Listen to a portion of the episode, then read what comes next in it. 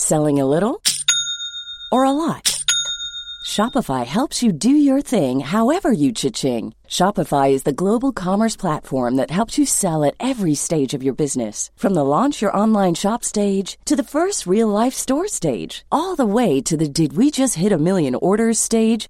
Shopify is there to help you grow. Shopify helps you turn browsers into buyers with the internet's best converting checkout. 36% better on average compared to other leading commerce platforms because businesses that grow grow with Shopify. Get a $1 per month trial period at shopify.com/work. shopify.com/work. Hey folks, I'm Marc Maron from the WTF podcast and this episode is brought to you by Kleenex Ultra Soft Tissues your ally to help tackle your allergy symptoms this season. I love the change of seasons, but nobody loves pollen and all those other things floating in the air that make you sneeze during this nice weather. Kleenex Ultra Soft tissues are hypoallergenic and allergist approved. So fight back against watery eyes and runny noses without worrying about irritating your skin. For this allergy season, grab Kleenex and face allergies head on. Welcome to Talking Business, a podcast produced in Melbourne, Australia. The podcast is available on the Acast app, the Apple Podcast Store, or wherever you go to get your podcasts. Or you can get it at the Business Acumen website at www.businessacumen.biz. I am Leon Getler. My job is to review and monitor the week's news in business, finance, and economics. I bring it all to you every week. This is episode number 22 in our series for 2019, and today's date is Friday, June the 28th. It's that time of the year. Your vacation is coming up. You can already hear the beach waves, feel the warm breeze, relax, and think about work. You really, really want it all to work out while you're away. Monday.com gives you and the team that peace of mind. When all work is on one platform and everyone's in sync, things just flow wherever you are. Tap the banner to go to Monday.com. Many of us have those stubborn pounds that seem impossible to lose, no matter how good we eat or how hard we work out. My solution is PlushCare. PlushCare is a leading telehealth provider with doctors who are there for you day and night to partner with you in your weight loss journey. They can prescribe FDA-approved weight loss medications like Wegovy and Zepbound for those who qualify. Plus, they accept most insurance plans. To get started, visit plushcare.com slash weight loss. That's plushcare.com slash weight loss. First, I talked to Toby Littin, the CEO of Auckland-based Parkable, a Deloitte Fast 50 winner, which provides staff parking solutions for enterprises and small businesses and a sharing economy style public parking app, and which has just entered the China market. And I'll be talking to RMIT economist Professor Sinclair Davidson about the government's chances of getting its tax cuts package up in the following week, with the new parliament resuming post election. But for now, let's talk to Toby Littin. Okay, Toby, let's start with um, Parkable expanding into China. Yeah, exciting times. Well, tell us about that. Uh, well, it's a big market. I mean, it's one of the biggest parking markets in the world, isn't it? Yeah, that's right. Um, about the second biggest, in fact, uh, and it's um, yeah a huge opportunity for for uh, you know a, a, humble tech startup. But um, we see we sort of see our place in that opportunity and see some specific areas that we can really help Chinese parkers and real estate owners. And um, with the application of our tech, we we're getting pretty excited. We're, we're sort of starting to unlock some of that. Oh, tell us about the tech that goes into Parkable. Yeah, sure. Um, so it's it's it's full stack. So it's a complement of software, um, both web and apps, and a whole bunch of IoT equipment to enable things like detection of vehicles, detection of passengers, uh, access control, um, all the way through to sort of data-rich um, technology like uh, license plate recognition and things like that. Really, all of it built to drive um, more frictionless parking experience, um, which in turn leads to better parker sort of uh, experience, happier parkers, and better utilisation of the real estate. So that, that's what we built it for. And uh, but surely you need Chinese partners to invest yeah. in that market. So where have you gone with that? Yeah, um, absolutely right. Like we we recognise that um, with the huge opportunity comes huge challenges, and, and China particularly so. You know, the, both the political landscape up there and the economic landscape is quite complex. So on the back of that and taking some advice, um, we felt that a joint venture was the best way to go. So um, through our investor networks, we identified a, a, an investment group in China that specialise in investing in and standing up foreign entities um, that want to operate in China and want to introduce their tech and or business uh, to mainland. And so we partnered up with them, and uh, they've invested into the Chinese joint venture, help us get it established, and and um, yeah, do exactly as promised. Really, help stand up the tech and and start to get our first customers underway. So they have the infrastructure to support the rollout of Parkable. Yeah, that's right. So they've got a, they've got a, a complement of about 350 staff um, and a significant um, within China investor network backing them as well. Um, uh, which sort of, you know, the thing in China, um, in fact, the world over, really is your success is often um, hinged around the quality of your relationships. And the team up there um, at, at, the top of the business um, have outstanding relationships both into business and into government. Um, and in addition, with the with the full complement of staff and supporting infrastructure, really means we can get a head start on our ambitions up there. One of the interesting things about that, though, is a lot of companies are deterred from that because it takes them so long to find partners. so, I mean, how long did it take you?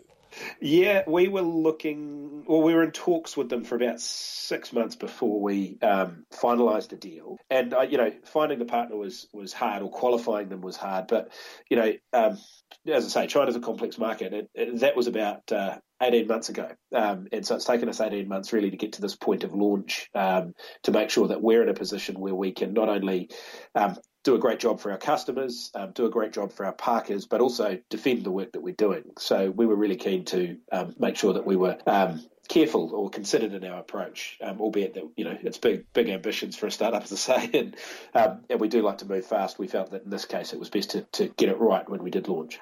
Now, what's interesting about China is it's it's become the leading market for electric vehicles, hasn't it?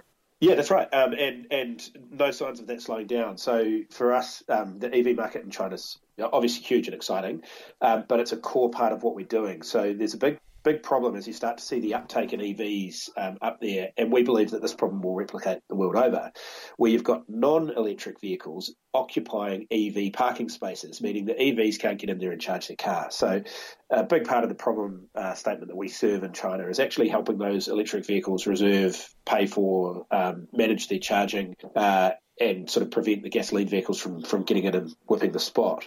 Uh, and for the real estate owner, um, we can also do things like help them to manage their electrical loads in the building and all kinds of technical stuff that um, that are quite valuable.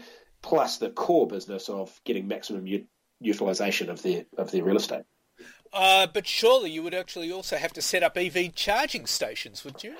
No, we partner with the guys who do that. Um, that's not our core competency, and, and you know we recognise that there is some fantastic capability around the world that can do that. Um, so we're partnering with a, a, number of very large EV um, charger manufacturers in China, um, and yeah, and they're wonderful to work with and, and do a great job.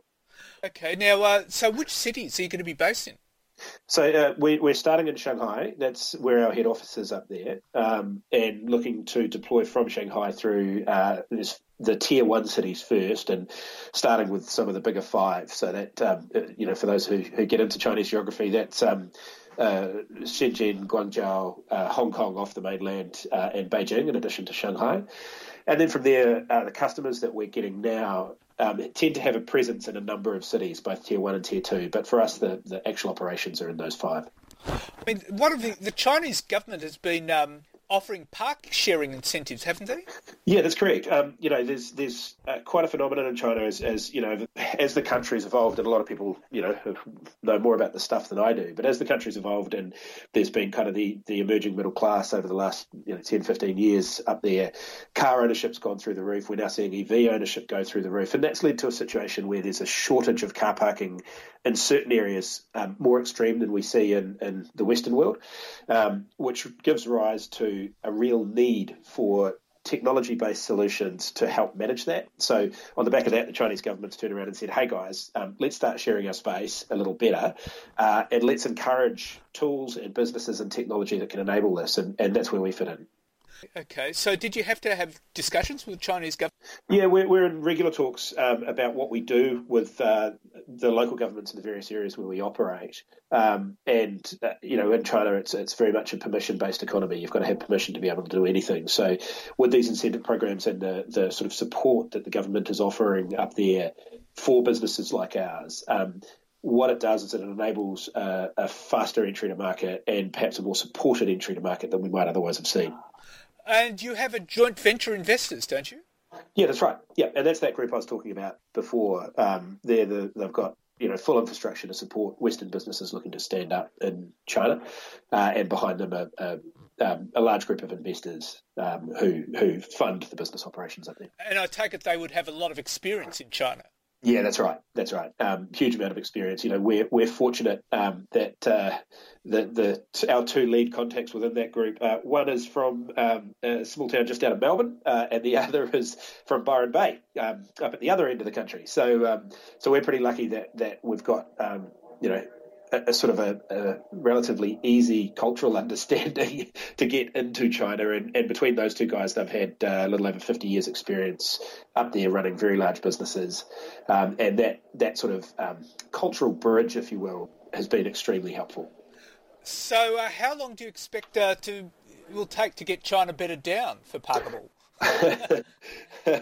how long's a piece of string? You know, the opportunity is so vast. Um, getting bedded down is one thing, and that's that's what we've spent about the last 15, 16 months doing.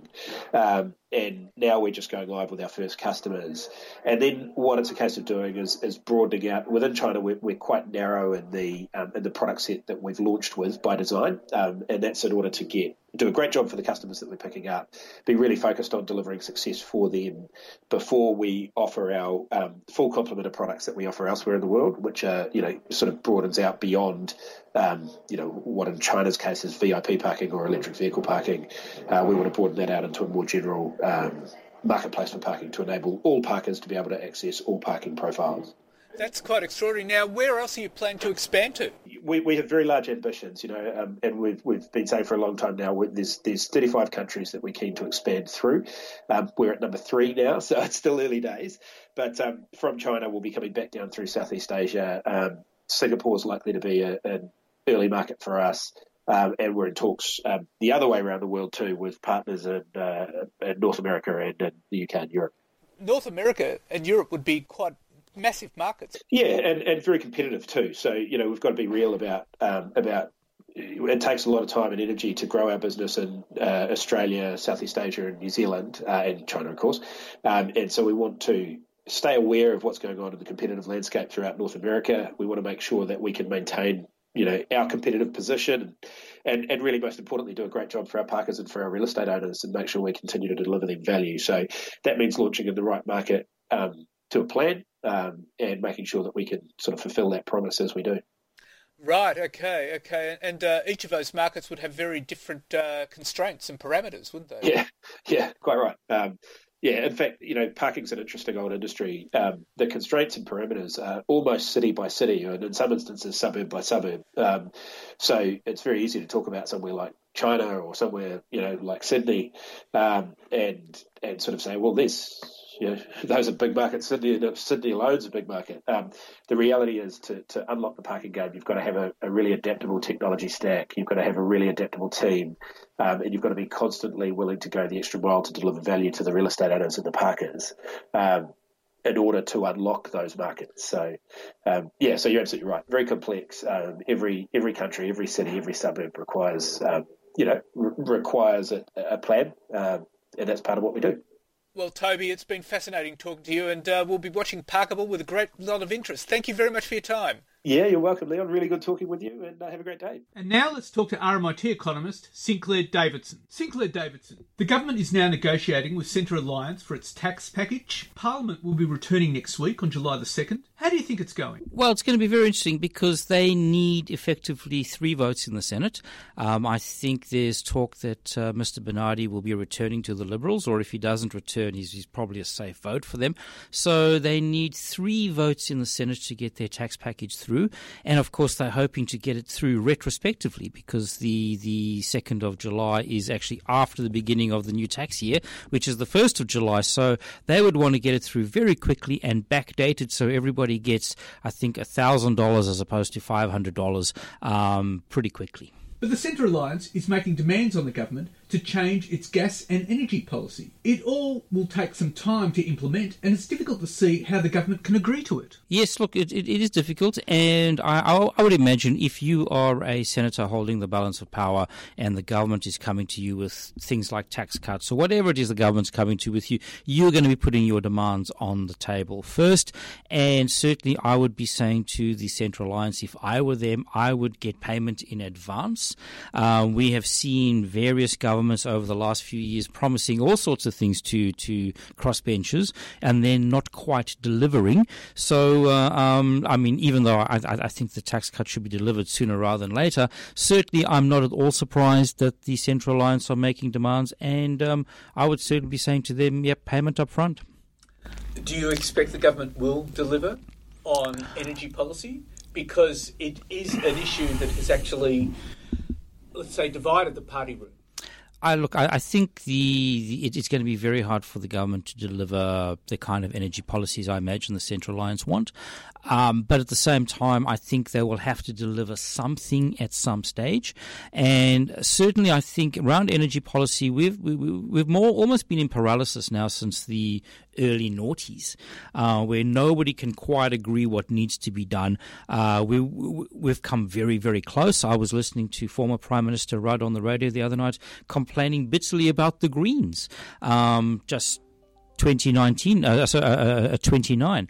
Um, so it, something will happen in the energy space. I, I, doubt that the government will be giving the Central Alliance what they want or what they demand there, but they might give them something else. You know, so it, it's very much a case of, of, of, of horse trading at the moment. Uh, can you see the Central Alliance accepting something else? well, the the thing with with, with crossbenchers is that it, it, it's always sort of hellfire and damnation, and then all of a sudden uh, they they agree to something, and the government more or less gets what they want. Um, um, I, I, think at the end of the day, a lot of a lot of crossbench, not all of them, but a, a lot of crossbenchers do buy the line that the executive government gets first dibs on policy, and I suspect we will see some of that as well. Um, certainly, I, I, I don't expect to see anything very radical in the energy policy space. It reminds me very much of the days of Brian Harradine. Yes. You knew how to drive a very hard deal with various governments. Yes. He was a very wily operator. He was indeed. Um, I mean, if, if, if, you travel to northern Tasmania, even today, they've got the most beautiful highways and the most fantastic public infrastructure. And, and when I've driven in, in northern Tasmania, I've always thought, well, this is Brian Harradine's work. Um, and, and good on him. Um, to be quite honest, at, at, at some point, it is the senators' jobs to bring home the bacon to their home state. Um, and, and certainly that's what Brian Harradine did. He certainly certainly brought home the bacon to Tasmania. Um, I don't think the Central Alliance are necessarily focused on bringing home the bacon to South Australia, but but but nonetheless, I, I, I do think that they will be promised something, and I, I ultimately I think that they will. The, at some point, the government's tax policies will pass the set will pass the Senate, and um, I actually think they should pass the Senate. I, I think this is probably a, a, pretty good deal for Australia uh, um, overall. The question, though, is that uh, the Centre Alliance people don't strike me as wily as Harradine was. well, that becomes a negotiation tactic between them and, and, and the government of the day. I mean, I, I think, yeah, it's it's it's they will get something, and, and of course they should get something because after all, people voted for them to deliver stuff. I'm I'm I'm not a big fan of this sort of open checkbook mandate mandate theory that everybody talks about. Um, you still have to get your stuff through the parliament. Well, the other big issue too is Pauline Hanson. Now, I have given up following her because one minute she supports the tax changes, next minute she doesn't. Now she's saying she will only get it through if they approve a coal fired power station, the Bradfield water plant, which was up in the 1930s, and she wants changes to the family court of all things. And uh, it's very hard to envisage a government coming along to this party. Uh, and, and I, yes. I, sort of wonder how serious is she, or is this just attention getting? I think she's been very good at thought bubbles all along. Um, I think ultimately, if you have a look at her voting record, she does tend to vote with the government of the day. So I imagine there, again, there'll be lots of talk and, and storm and thunder and all this sort of stuff. In the end, I think she will vote for the tax cuts. Um, ultimately, the tax cuts are targeted at the moment at her actual electoral base. So I would imagine the the uh, uh, the tax cuts will go through to her, uh, as well, will go through. I imagine she will vote for it, and if she has any other senators at the time, I think she may have picked up another one at the last election. I can't recall.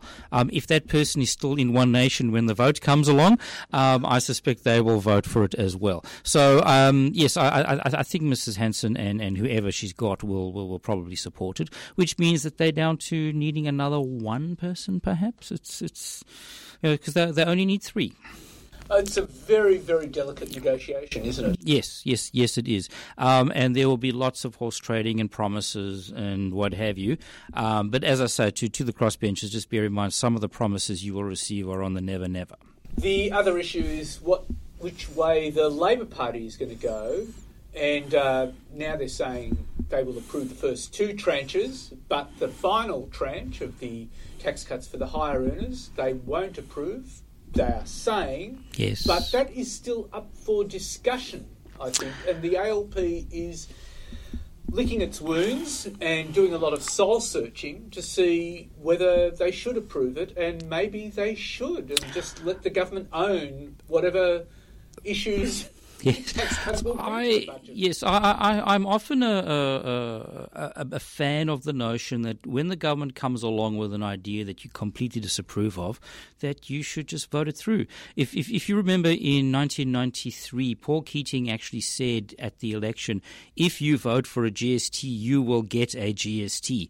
Um, well, I, I think we, we, we opposition should do that more often. Say, well, this is what you wanted, this is what you voted for at the last election, and now you're going to get it. Um, because, but at the, at the, same time, bearing in mind the third tranche only comes in in 2024 25. Now, that could be as many as two elections away. I mean, so if, if, if it starts going badly, there's plenty of time to repeal the third tranche and replace it with something else to be quite honest, I would be saying to, to the Morrison government, bring in the third tranche now. Um, if, if, if you think the economy is slowing down now, and, and there's a lot of people saying we're in a retail recession and we're, we're in a per capita recession and all this sort of stuff, which I'm not quite sure if that's true. If you think the economy the economy needs stimulus now, don't start spending on infrastructure, which is like 12 months down the track. Give people tax cuts now. So, um, to the Labor Party, pass it because you can always repeal it. There's, there's there's almost certainly going to be two elections between now and then. And uh, um, if it works out well, take the glory. But certainly, I, I think the, the entire package should actually pass the parliament because it is good policy, not necessarily because it is a mandate or anything else that people want to talk about. Having tax cuts is always a good policy, especially right now when the tax cut, uh, sorry, the, the tax take is at historic highs. And of course, the question of mandate is uh, subject to debate because if we're talking about something that 2024 25. You've got no mandate for that. no mandate for that. Yes. Because uh, people only voted for the mandate in that, the last election. that's right. That's right. That's right. Yeah. And and bearing in mind the even the the, the, the, the members of, of the opposition and the crossbench who were elected at the last election, they too have mandates. You know, so everybody's got a mandate. So the, the whole notion there that you simply have to go along with the whatever the executive government proposes um, is actually quite silly because why would we have an opposition at all, or why would we have cross benches at all? We actually have these people in place uh, to make arguments. And if, if, if whatever policy the government proposes is a bad policy, it's the opposition's job to highlight that. So that doesn't worry me per se, but I, I actually think these are good policies. I think Australians are overtaxed.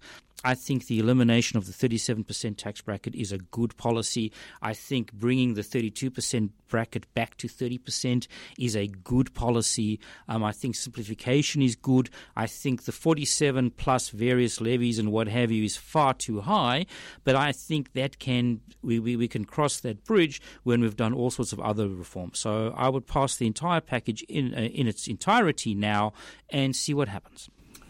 Well, Sinclair Davidson, it'll be fascinating to watch, and thank you very much for your time. Thank you. So, what's happening in the news? Well, fund managers aren't holding their breath ahead of this week's meeting between President Donald Trump and Xi Jinping, saying they don't expect much progress to be made when they meet at the G20 on Friday and Saturday. In common view among China investors, there's little chance the two leaders will suddenly reach an agreement and resolve a trade dispute that has weighed on markets over the past year. The market consensus expects a possible detente in Osaka, but no substantive agreement. An agreement of any kind, however, might not matter. A US China agreement to keep negotiating on trade doesn't mean they've made any progress on the points that divide them. Codifying intellectual property protections, opening up China to more foreign investment, measures to rebalance the trade deficit, and the timing of the removal of existing tariffs. Indeed, the damage to US and global economies may already have been done with the imposition of import tariffs that are disrupting manufacturers' supply chains, eroding business confidence and investment, and raising prices for business and consumers. But Prime Minister Scott Morrison will call for urgent reform of the World Trade Organization at the G20 by recognising the legitimacy of many of the United States' grievances with China and declaring international trade rules are no longer capable of dealing with Beijing's behaviour. At the same time, the Prime Minister will warn the collateral damage caused by the US China trade war was spreading and that both sides needed to resolve their dispute in a way which did not undermine the interests of other nations, including Australia. And during his interview on NBC's Meet the Press, President Trump blasted Federal Reserve Chairman Jerome Powell, claiming Powell has raised interest rates too fast. Insisting to host Chuck Todd that he never threatened to demote Powell, despite reports to the contrary, the president complained that he hasn't gotten the benefit of low rates, but that the economy will bull through it. But I'm not happy with his actions, Trump said. No, I don't think he's done a good job. I think this, if he didn't raise rates, Obama had very low rates. So Obama was playing with funny money. I wasn't. I'm playing with the real stuff. And Reserve Bank Governor Philip Lowe has urged the Morrison government to get infrastructure projects shovel ready in case they are needed for an emergency stimulus to pull Australia out of an economic downturn. Dr. Lowe said the coalition should borrow while interest rates were at record lows to fund construction of projects. The central bank board is tipped to cut interest rates to 1% when it meets in July, as weak wages, employment, and inflation data continue to hamper the federal government's claims of an economic recovery. Dr. Lowe also said major infrastructure funding should be run like monetary policy, at arm's length from the government, so that voters trust it is fit for purpose. And a scramble by financial service companies to bring in external consultants to help compensate customers in the wake of the Banking Royal Commission has helped Deloitte post record revenue of $2.3 billion, up 13% for the year. The strong top line result was also driven by the Big Four consulting firm's surging advisory business. Revenue and consulting was up 19% in the year, and despite the slowdown in business buying due to the federal election. And data from a global banking standards body shows oversight of Australian banker pay is way out of step with global standards, putting it dead last in a study of 20 peer nations. A progress report from the Financial Stability Board reveals Australian banks have not addressed four of 12 standards designed by the FSB, making it the worst performer in a survey that includes Russia, Mexico, and Saudi Arabia. The FSB developed a set of principles and implementation standards in the aftermath of the GFC to promote sound pay practices and align compensation with, with prudent risk taking. The sixth report has chosen to zero in on Australian remuneration practices and deficiencies as a case study. Board oversight of banker pay has been a particular failing of Australian banks, according to the FSB, who gave Australia a red rating across three of six standards related to governance, meaning no significant bank had implemented the FSB's recommendations. The next worst performers were Russian banks, who attracted a yellow rating across three of the six standards relating to governance, meaning most significant banks had implemented the standards, but not all of them. Released last week, the report has special significance in Australia, with the majority of shareholders at NAB, Westpac, and ANZ voted against the remuneration report during the AGM season in December, and sales of new cars in Australia have fallen for 14 consecutive months, according to the Federal Chamber of Automotive Industries. More than 1.1 million new vehicles were sold in Australia over 12 months through to May, down 7% on the previous period, which, CommSec said, was the biggest annual decline in more than nine years. In addition to economic conditions, there are other shifts occurring in the market that could prove a speed bump for car sales. Car sharing is a growing industry in Australia and could be a viable alternative for ownership for inner city drivers. And a deal with the Senate crossbench to pass the $158 billion in tax cuts is looking increasingly likely after Labor effectively ruled itself out of the debate with a complicated compromise offer that was rejected immediately by the government. Tasmanian Senator Jackie Lambie, who has formed a loose bloc with Centre Alliance, could also support the tax cuts. Should the government win crossbench support, a divided Labor Party might still find itself having to explain to voters whether it will repeal the top end tax cuts if it wins the next election, potentially keeping the issue alive for the years. At a meeting of the Shadow Cabinet on Monday, Labor resolved it would ask the government to split the bill for its three stage $158 billion tax package when it came to Parliament next week. It also demanded the government bring forward the second stage by three years to July the 1st this year, the same time as stage one begins this year, to maximise the economic stimulus. But it continued to withhold support for stage three, which is due to begin in 2024, and believes this should be split from the bill and be debated at a later date. The government immediately rejected the proposal, as did key crossbench party, the Centre Alliance, which is seeking assurances from the government for lower gas and power energy prices in return for supporting the whole tax package. It's understood independent Tasmanian Senator Jackie Lambie, who has formed a loose bloc with Centre Alliance, could also support the tax cuts if satisfied with the energy price guarantees. This would deliver the tax cuts and sideline One Nation.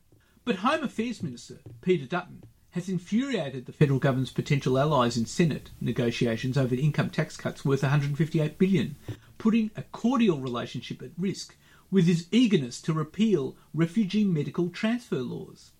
The row has triggered a warning from Centre Alliance, which has two crucial votes in the Senate, against any government plan to scrap the law passed in February, allowing doctors to recommend the transfer of refugees to Australia for medical treatment. Angry at the way Mr Dutton has characterised the refugee law, Centre Alliance Senator Stirling Griff accused the Home Affairs Minister of an outright lie and said the false claims would undermine talks on the sweeping tax cuts. The new warning comes after One Nation leader Pauline Hanson attacked the government for failing to negotiate with her on its tax cuts, while Tasmanian independent Jackie Lambie keeps the government guessing on her stance. And Prime Minister Scott Morrison has vowed to slash government red tape to unlock investment and open the door to industrial relations reform challenging business to make the case for change and to deliver shared gains for workers and employers. In his first major domestic policy speech since winning the election last month, the Prime Minister rebuffed criticism his government lacks a reform agenda, also outlining plans to overhaul the vocational training system and embrace technology to deliver greater competition in banking, insurance, and utilities for consumers.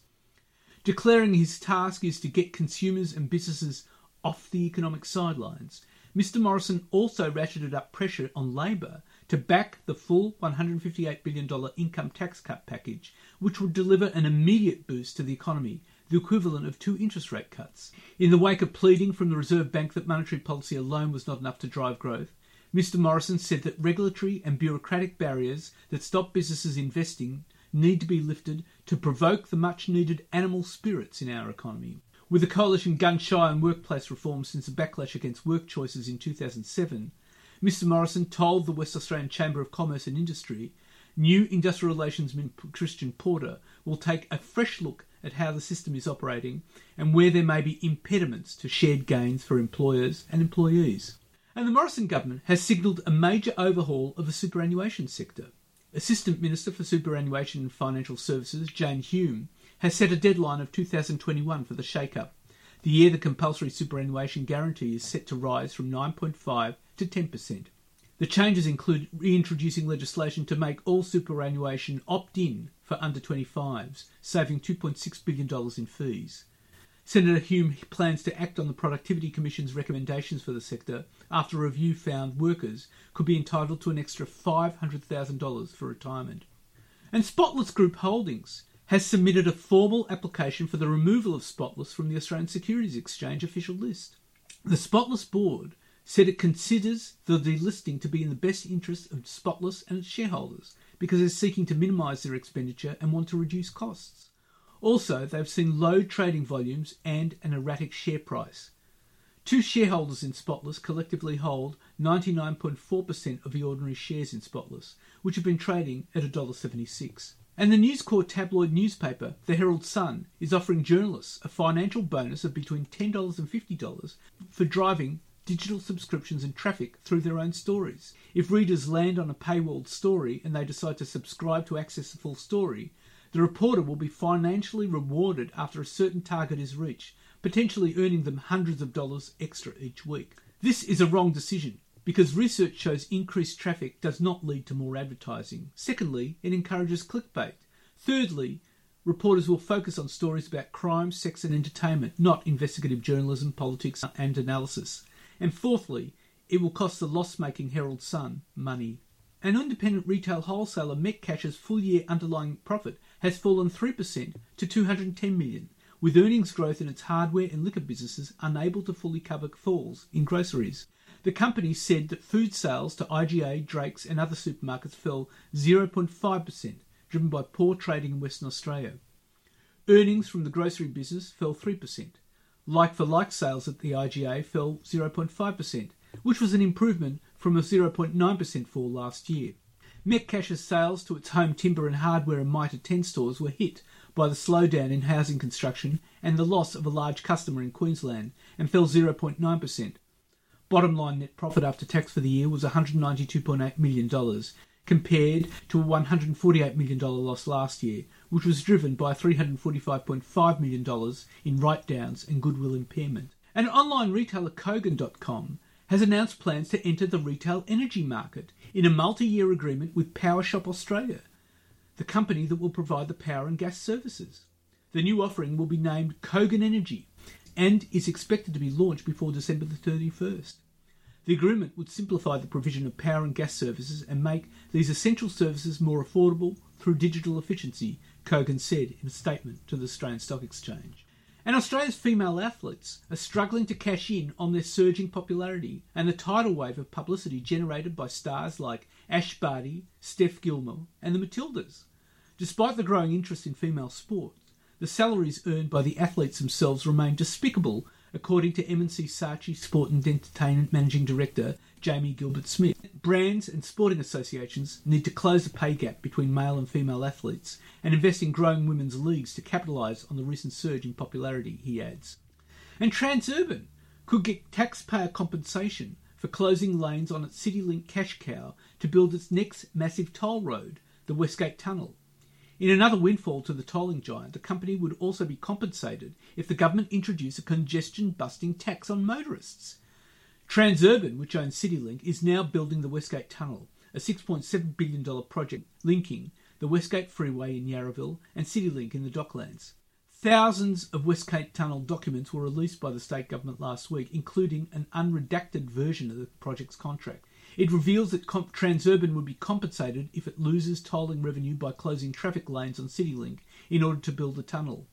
The payments would apply if the traffic disruptions were unforeseen and had not been scheduled with Transurban. They could rise from planning approval delays, changes to the project's design, or new laws affecting the road. If the road's builders, CPB contractors, and John Holland are responsible for unforeseen CityLink disruptions, the joint venture would be slugged with a bill. This is designed to minimise unplanned impacts or extended delays to motorists. But the builder's bill is capped at an undisclosed amount, with the government to pay any outstanding fees. An independent auditor has been barred from calculating the compensation payments, the documents also show. And that's it for this week. And next week I'll be talking to Professor Jason Potts, a director at the Blockchain Innovation Hub at RMIT who looks at how Facebook is changing the banking system with its cryptocurrency model. And he says it will be followed by others like Apple and Microsoft. So banks should watch out. And I'll be talking to RMIT economist Jonathan Boymel, looking at what's ahead in the Australian property market with the RBA cutting interest rates. And of course, I'll be bringing you all the week's news. In the meantime, you can find me on Twitter at TalkingBizBLZ, on Facebook, and on LinkedIn. And if you want, leave a comment. Have a great week. Take care. Be good and looking forward to bringing you Talking Business next week. Planning for your next trip? Elevate your travel style with Quince. Quince has all the jet setting essentials you'll want for your next getaway, like European linen, premium luggage options, buttery soft Italian leather bags, and so much more. And is all priced at 50 to 80% less than similar brands. Plus, Quince only works with factories that use safe and ethical manufacturing practices. Pack your bags with high-quality essentials you'll be wearing for vacations to come with Quince. Go to quince.com slash pack for free shipping and 365-day returns. Hey, folks, I'm Marc Maron from the WTF Podcast, and this episode is brought to you by Kleenex Ultra Soft Tissues, your ally to help tackle your allergy symptoms this season. I love the change of seasons, but nobody loves pollen and all those other things floating in the air that make you sneeze during this nice weather. Kleenex Ultra Soft Tissues are hypoallergenic and allergist approved, so fight back against watery eyes and runny noses without worrying about irritating your skin. For this allergy season, grab Kleenex and face allergies head on.